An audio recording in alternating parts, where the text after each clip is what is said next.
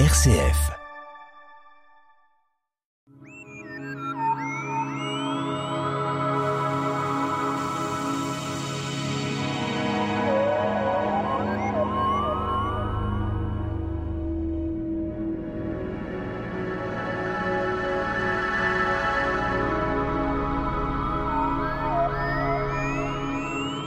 Grande masse, volume petit, le trou noir chute à une vitesse supérieure à la lumière. En 1971, le premier trou noir est observé. Des astronomes estiment qu'au centre des galaxies, il y a un trou noir et des observateurs terrestres sont en fonctionnement.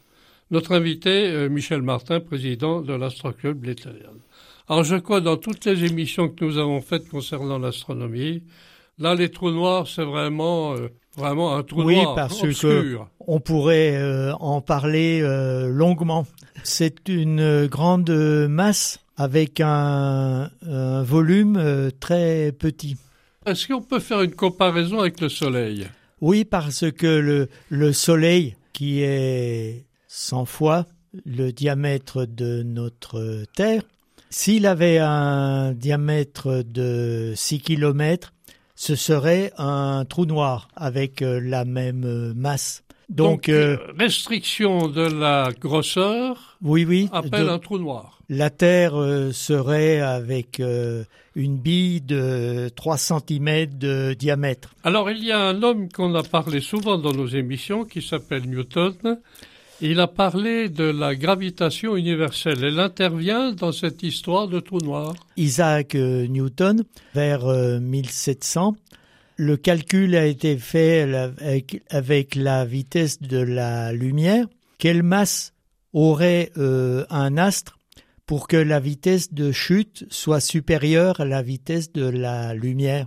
Donc, euh, on regarde une pomme euh, tomber sur euh, la Terre et puis euh, la vitesse de la lumière 300 000 km chaque euh, seconde.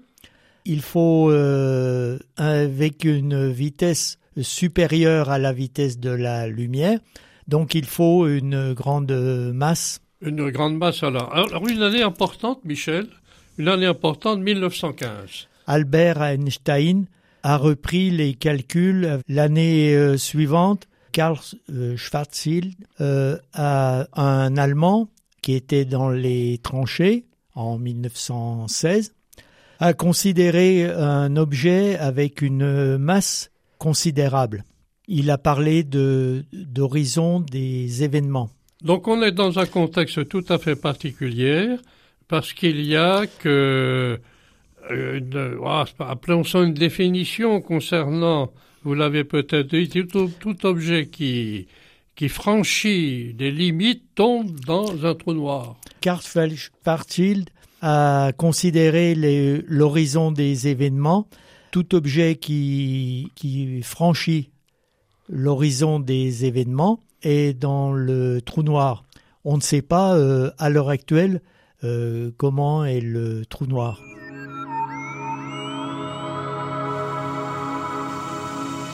La tête dans les étoiles, le magazine de l'astronomie sur RCF Jura, présenté par Pierre Vialet avec la collaboration de l'Astroclub Les Pléiades à Dole.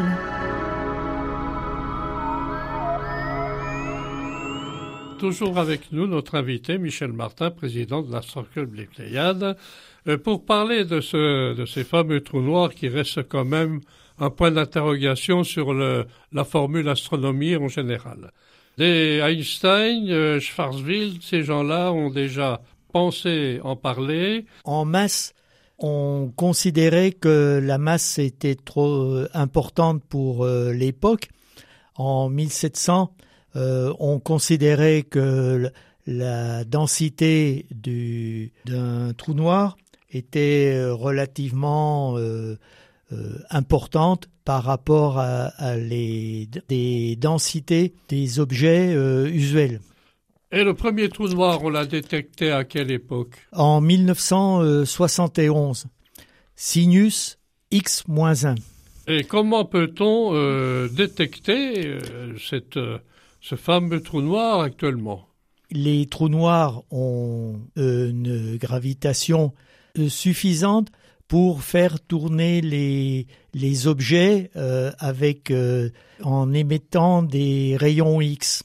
On sait bien que nos astronomes sont penchés sur la question et leur cerveau va pas exploser, mais ils sont en réserve concernant pour savoir où se trouvent ces, ces trous noirs.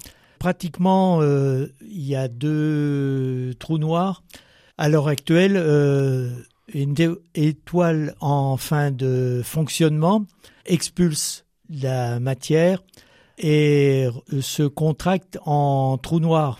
Donc on a euh, donc une, évolution, comme vous disiez, concernant. C'est les grosses euh, étoiles euh, en supernova. Alors si on devait regarder du côté de la masse solaire, on sent qu'il y a des millions de masses solaires. Oui, parce que les supernovas euh, forment un trou noir de 8 masses euh, solaires euh, à 10 masses solaires, 20 masses solaires. Mais au centre de, des chaque galaxie, les astronomes ont observé des étoiles qui gravitent autour du trou noir. Et puis, ils ont estimé que, par exemple, au centre de notre galaxie, la Voie euh, lactée, il y a un, trou noir de 4 millions de masses euh, solaires. Mais euh, néanmoins, on, sait qu'on peut maintenant avoir des, photos hein, qui sont transmises par des satellites. La première photo, le 10 avril 2019, le trou noir était au centre de la galaxie M87. Alors les, les observatoires, les observatoires terrestres peuvent également euh, nous donner des renseignements sur ces trous noirs. Oui, parce que LIGO et Virgo, Virgo est près de Pise en Italie, euh, détectent la formation de trous noirs. Alors on parle d'interformètres. C'est un outil, c'est une Oui, parce que les, les bras de Virgo, par exemple, font 4 euh, km et sont perpendiculaires. Les ondes gravitationnelles euh, provoquent euh, une modification dans les bras de, de Virgo. Quand on voit Michel Martin, toute cette profusion extraordinaire dans l'atmosphère, est-ce qu'on peut encore aller plus loin et avoir des projets, euh, j'allais dire, de, de, de, satellites, de fusées, de euh, comme Oui, parce que le ELISA euh, formera trois euh, satellites à distance un million de kilomètres entre les satellites. Alors, projet 2022 ou plus tard? En 2034. Nous passons tout de suite aux éphémérides, Michel. La Lune était pleine euh, mercredi euh, dernier. Elle sera au dernier quartier euh, mercredi prochain, le 23 février. La Lune est descendante. Chaque jour, elle passe de plus en plus bas, et ceci jusqu'au vendredi prochain. Le soleil se lève dans le Jura vers 7h40. Si vous vous levez tôt, vers 6h30, vous pouvez observer la planète Vénus à l'est c'est l'étoile du berger. Les astronomes n'aiment pas que l'on parle d'étoile. C'est une planète de magnitude euh, très brillante, moins 4 de magnitude. Michel Martin, merci pour RCF Jura.